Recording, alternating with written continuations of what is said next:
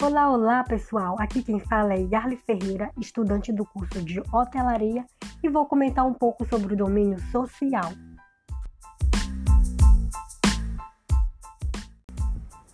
Bom, mesmo em festas familiares, há pessoas desconhecidas, isso é fato.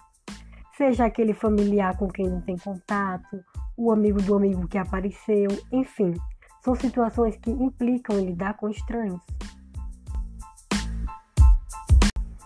Mas Yarli, afinal, o que é domínio social?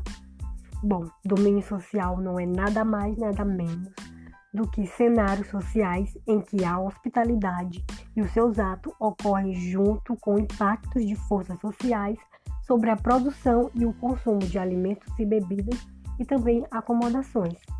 Também pode ser entendida como a hospitalidade exercida para a inserção de outro ser humano que permeia entre as ações sociais, seja ONGs, em projetos sociais e voluntariados também, entre outros.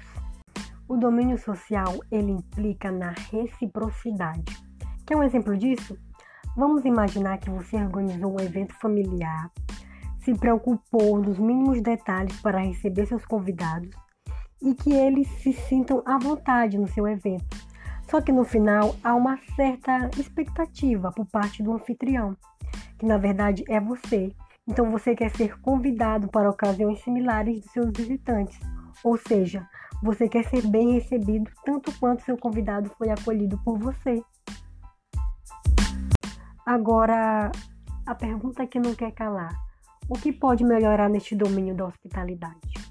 Bom, é possível melhorá-lo sim, mediante uma análise da hospitalidade por perspectivas sociológicas, antropológicas e também históricas.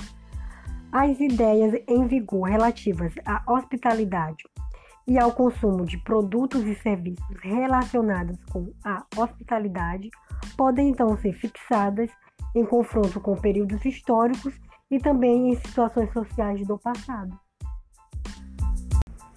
E esse foi meu podcast sobre domínio social. Tchau, tchau, até a próxima.